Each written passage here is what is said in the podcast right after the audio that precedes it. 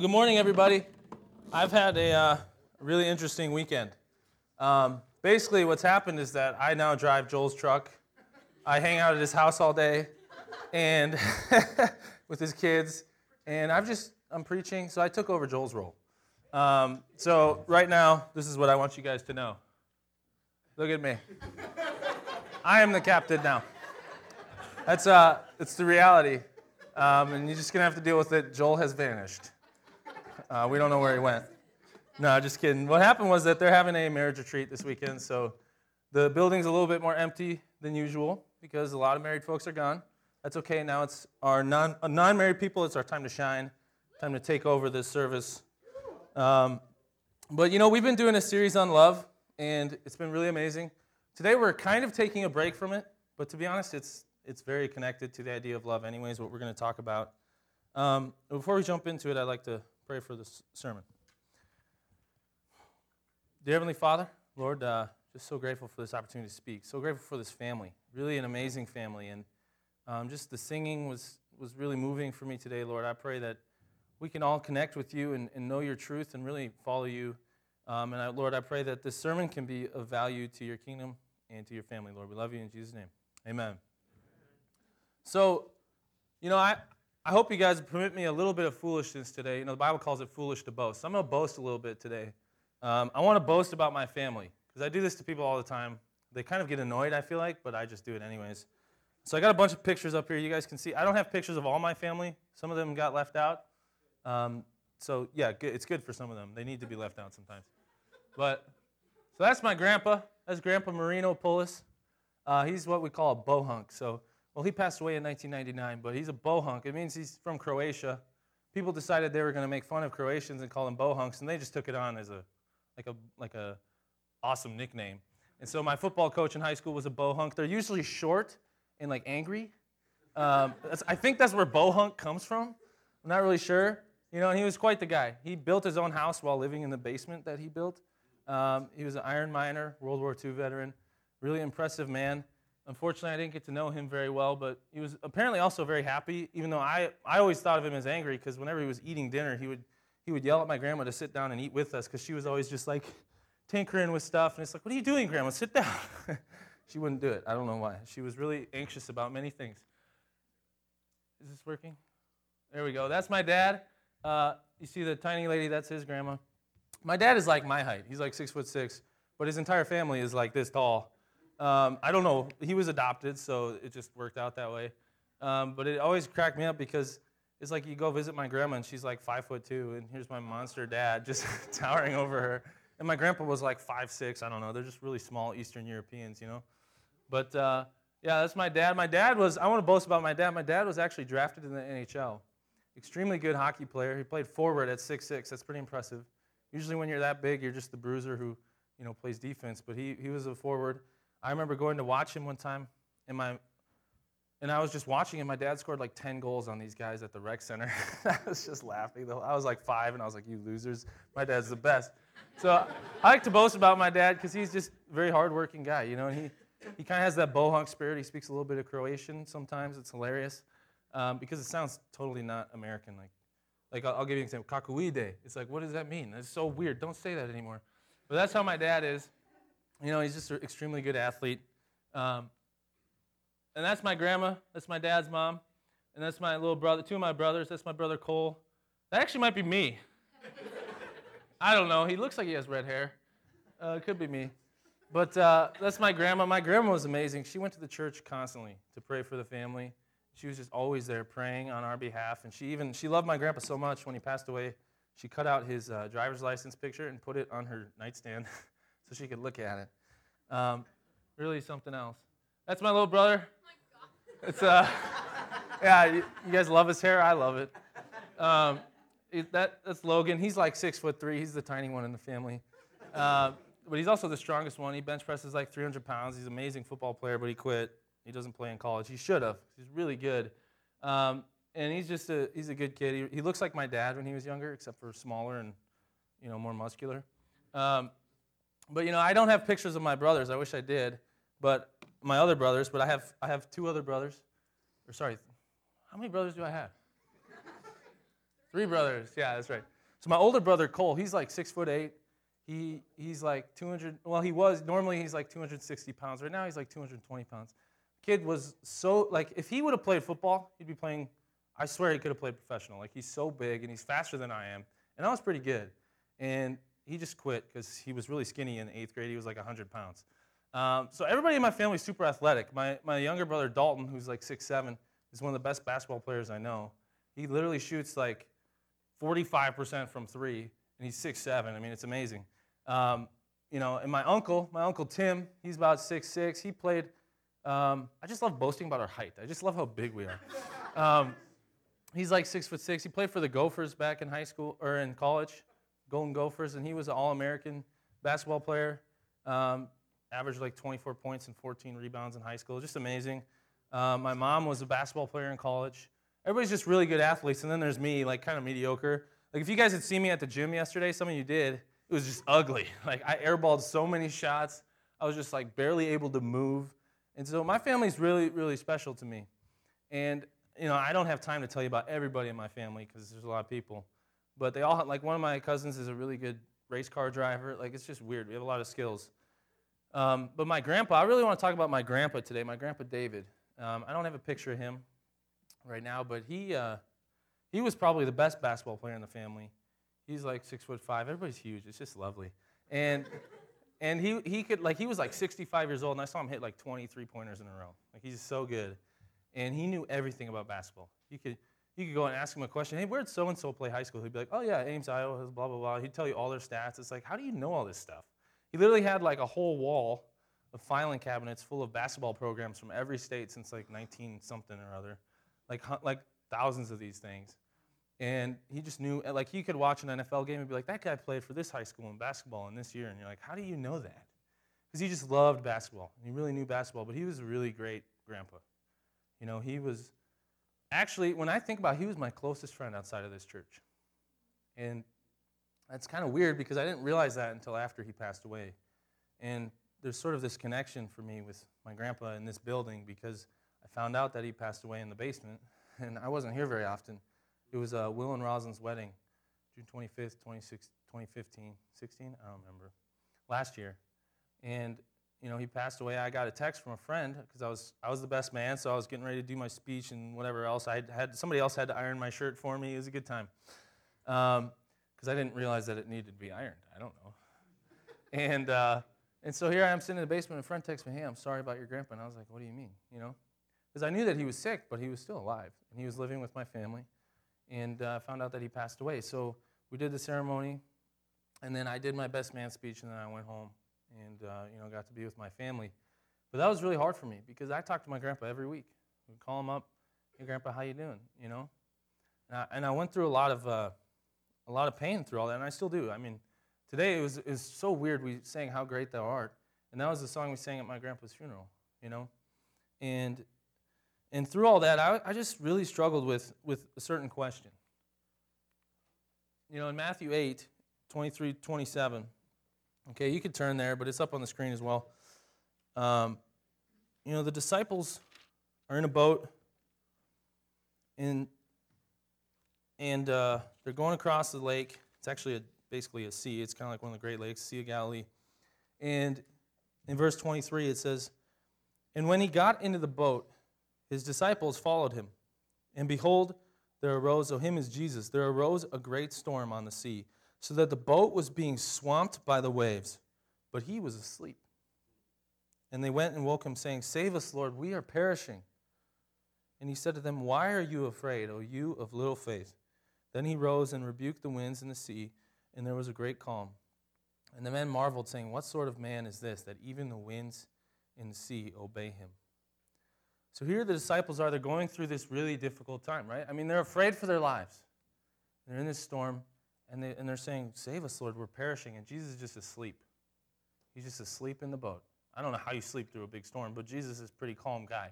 So he's sleeping. And you can imagine they're starting to wonder, does he even care? You know, look at him. He's just sleeping. Look at us. We're fighting for our lives. Does he even care? And I think we, we can act the same way towards God a lot of times. You know, it's, does God even care about what I'm going through and the situation that I'm experiencing? You know? And, and for me, that's how I felt when, when my grandpa passed away. I, I was tempted at times to ask, does God even care? And I wrestled with that question a lot. How does God relate to the situation that I find myself and my family in? You know, where's he at? What's he doing? And I really started to study out this thing. It's called the suffering of God. You know, because we there's there's sort of a we understand that Jesus suffered a lot, but we don't always look at the Old Testament to see where that comes from. You know, because because like uh, Ellen and Zach talked about, it's amazing how God works all this out. God is the same. So if Jesus suffered, the Father must also suffer. And, and there's just this amazing continuity in the scripture. So in Jeremiah chapter 8, if you could turn there, that would be excellent. Jeremiah chapter 8. So I'm wrestling with this question, and I'm honestly just, all last year, I spent a lot of time thinking about it. I even considered writing a book about it. What happened? Oh. Jeremiah chapter 8, verse 18. So there's this interesting thing that the Bible translators do. They love to put in their little headers, right? They have chapters, they have verses, and they have these headers that are supposed to describe for you what's going on. And sometimes I think they're the opposite of helpful because they insert their own ideas about what it means rather than what it really says. And I believe that this passage, they, they say, it says, my header says, Jeremiah grieves for his people. And so we read it and we assume this is Jeremiah talking, not God. But I actually think when I read this, this is God talking. And so, and we don't want to take this too far, but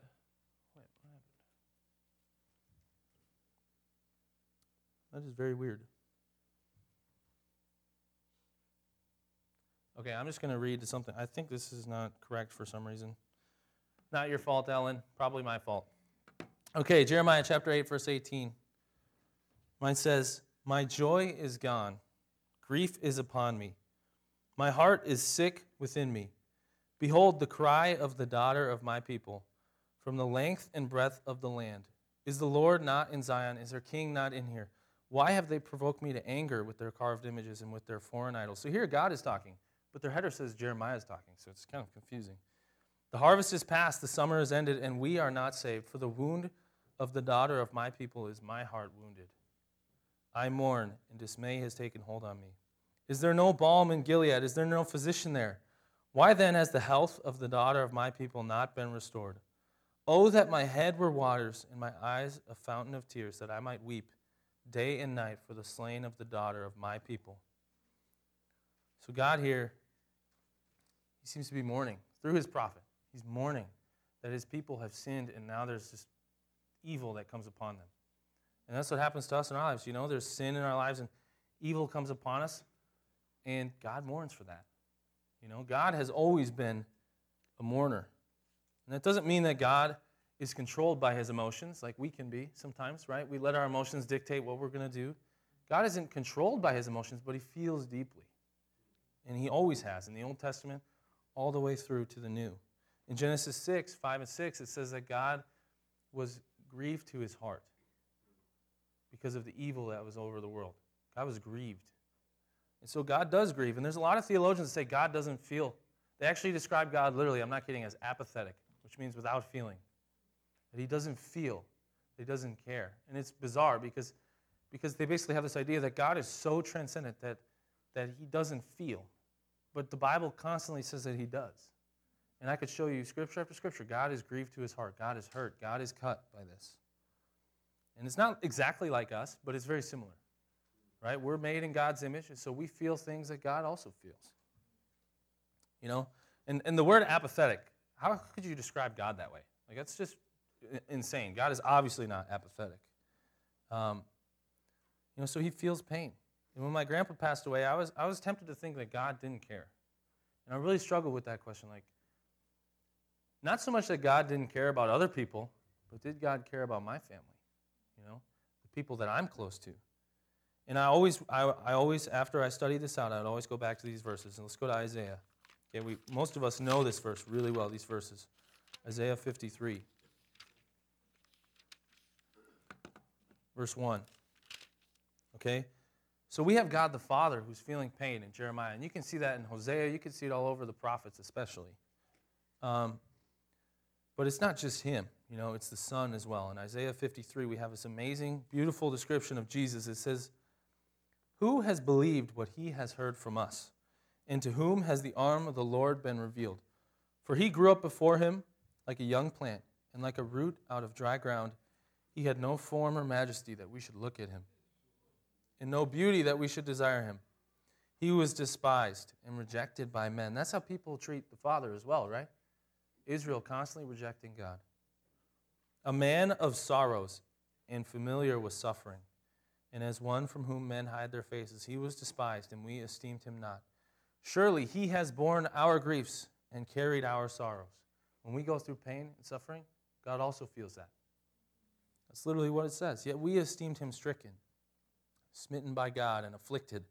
But he was pierced for our transgressions, he was crushed for our iniquities. And upon him was the chastisement that brought us peace. And with his wounds we are healed. All we like sheep have gone astray. We have turned every one to our own way, and the Lord has laid on him the iniquity of us all. You know, Jesus suffered a great deal at the cross. And if Jesus suffered, God the Father also suffered. But why? Why did he suffer like that? So that we could be healed. You know, we don't necessarily choose when we suffer, it just kind of happens. I think that God chooses to suffer for our sake. You know, it's not like God in the beginning was just always suffering before he created us. No, it's actually oftentimes us that cause him the sorrow. But he definitely has a great deal of sorrow. You know, and some of the things that cause God to suffer, the first one, above all else, is sin. God feels that deeply, that pain and that sorrow of sin and what it does to people, how it destroys lives, it destroys marriages, it destroys homes. And, and God feels that pain. And that's ultimately why Jesus had to bear our sorrows, right? Why he had to bear our griefs, because we created them. Because we decided that we were going to sin against him constantly, in constant rebellion, and God has to do something about it. You know, and I think it, it not only causes God sorrow, though, it also brings his wrath, right? I mean, I don't have kids, but if I had kids and something was harming my children, there would be some wrath coming, some serious wrath. You know, I'd be channeling that big Pulis blood. I'd be like, get out. You know, like my dad, one time there was a possum, and it like attacked uh, my friend. We were all in the woods just hanging out, and there's a possum there. My dad grabs, of all things, a hockey stick and beat the possum to death. and I was like, he grabbed a hockey stick. What a beast. Like, it's just a legend.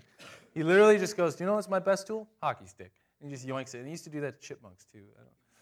Uh, they would just come running across the, because they were infesting the house. So they would come running across and he'd just smack them with a hockey stick, which is pretty impressive.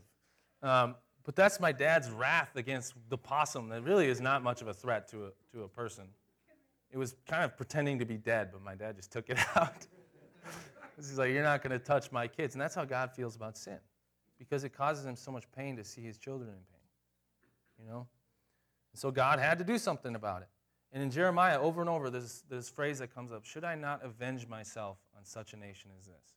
So God feels sorrow for them. At the same time, he says, But I can't hold back my wrath against the sin. And it makes me think about, about us you know, as individuals and as a family. When we sin, you know, we, we crucify Jesus. And, you know, Joel, the other day, we, I was talking with, with uh, Alec Barberg, actually. We're talking about the cross and stuff. And, and Joel goes, you know, you know how I would feel if I sacrificed my son Jackson for you, and you said, hey, thanks, that, that's really great. You know what, I'll give you a Sunday every once in a while. Thank you so much for sacrificing your son. I'll, I'll get some ooey gooeys when we sing the music. But that's about it right? How would you feel about that if that was your kid? You would be like, should I not avenge myself on such a person as this? Shouldn't I? Why wouldn't I? Look at them, just in utter rebellion. And that's not, that's not to say that God doesn't care. It's actually to say that He cares deeply. Because He cares, He has to do something about sin. But you know, I'm struggling with this idea does God even care? And I'm looking at these passages, I'm like, yeah, it seems that He does. And then we went to my grandpa's funeral, we had a service. We sang How Great Thou Art, and then Steve Sandin came up and he did a message for us. It was really a great message. My whole family, most of them aren't Christians, they were like so grateful for Steve and the message that he gave. And Steve actually was trying to study the Bible with my grandpa before he passed away. And my grandpa's faith was really, was really growing for a while. Um, my uncle, who is an, he's a total jock, he actually wrote a poem. My uncle does not write poems, but he wrote a poem about my grandpa's faith. And how I, I pray that my uncle will come to faith through that. You know, I love my uncle, I love my whole family, and I pray for them every day. But, um, you know, so Steve did a message at the, at the funeral, and, and sometimes you just don't know what to say to people. Like, you know, their grandpa passed away. What are you supposed to say? In John 11, let's go over there. Let's look at how Jesus responds. Okay, how, how does Jesus feel about these things? In verse 33,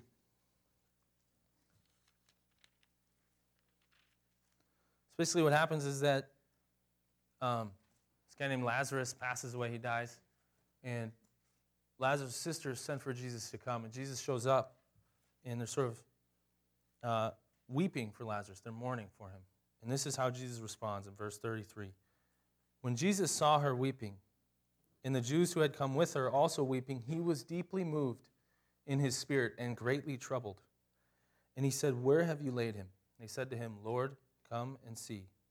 And Jesus wept. So the Jews said, See how he loved him. But some of them said, Could not he who opened the eyes of the blind man also have kept this man from dying?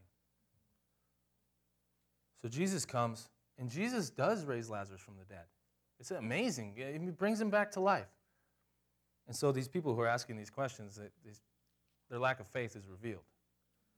But Jesus, he weeps even though he probably knew. I assume that he knew he was going to raise him from the dead, and yet still he wept because he felt the pain of everyone there, and he loved Lazarus deeply. You know, and so Steve shared that, and he said, You know what? Jesus is weeping with you right now. And there was nothing that he could have said that would have been better than that for me in that moment to know that God cared about my grandpa more than I ever did. And I cared about my grandpa deeply. And God did more for my grandpa to help him come to faith and than I ever could. Because I was beating myself up, man. I blew it. I I should have done this. I should have visited him like I said I was gonna. Because he had pancreatic cancer for five years. He was tough as nails, man. He was an old. he was kind of a stubborn dude.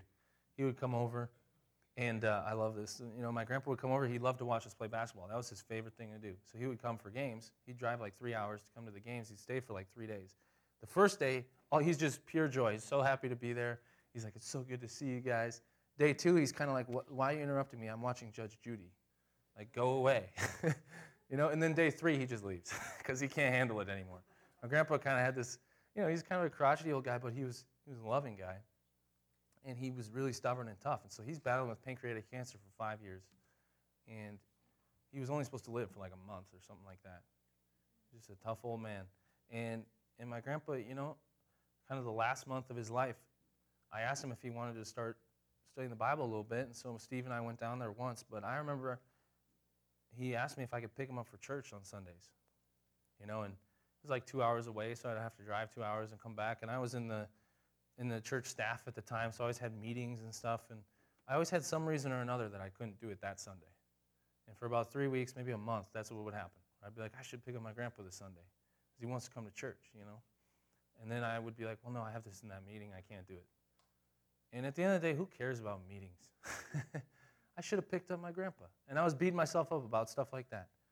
And then I realized, you know what? That does matter, and I should have. But God loved my grandpa more than I ever could, so he would have found a way. You know? God was working, despite my lack of love in that situation.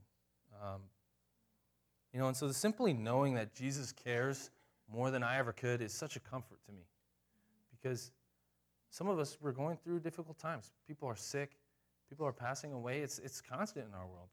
And Jesus cares about those situations. Don't doubt that, because when the disciples were doubting that, Jesus said, You have little faith, because they didn't understand God's character his love, right?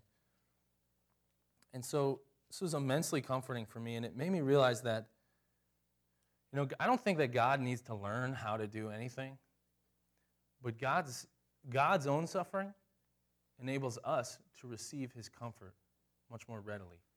Right? When you think about somebody who, you know, and, and we can be kind of snooty about this, like, I've had a hard life. What about you? You know, but when you think about somebody who, who thinks about all the suffering that they've been through, it actually helps when somebody else who's been through a lot comes up and says, Hey, let me, let me give you some words, because they know that they understand. And so I think God's suffering equips us to accept his comfort. But God already knew how to comfort before he experienced the suffering that we brought to him. But now you know, we're able to accept it more readily. But let's go to 2 Corinthians chapter 1. Verse 3.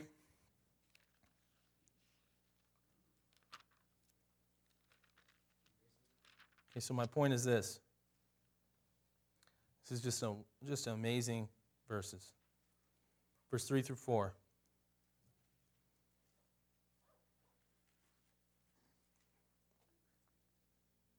It says, Blessed be the God and Father of our Lord Jesus Christ.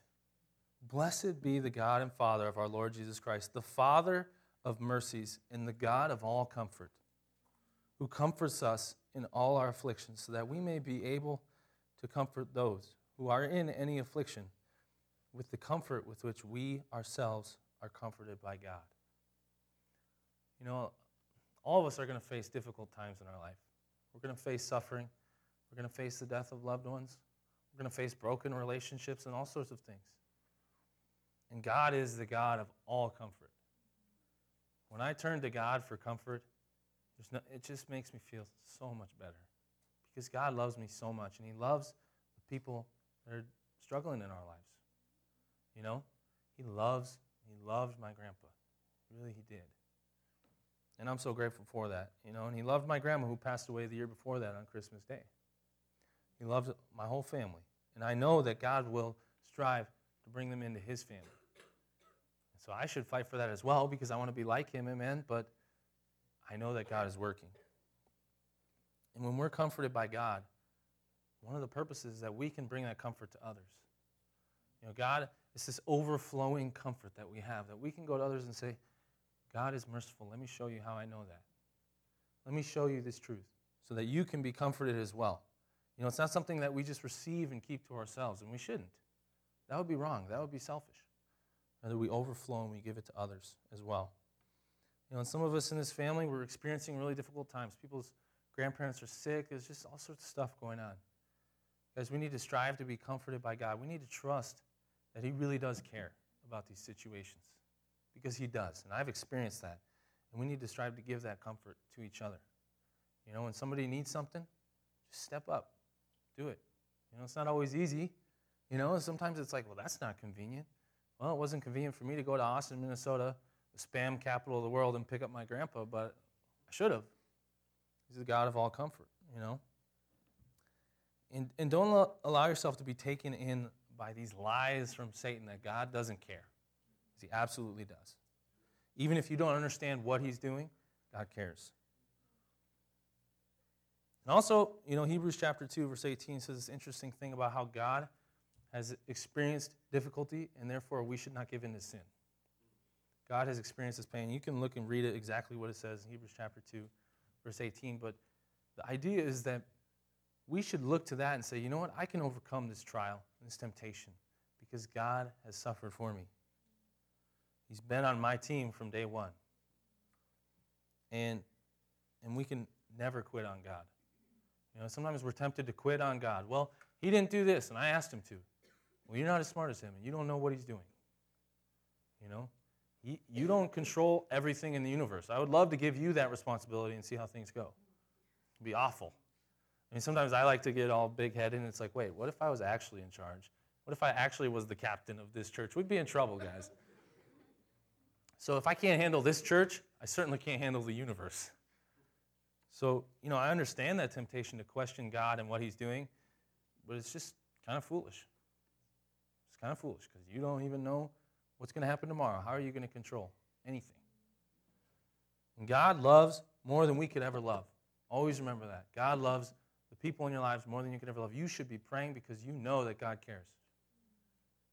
It moves me to pray. It moves me to sing songs.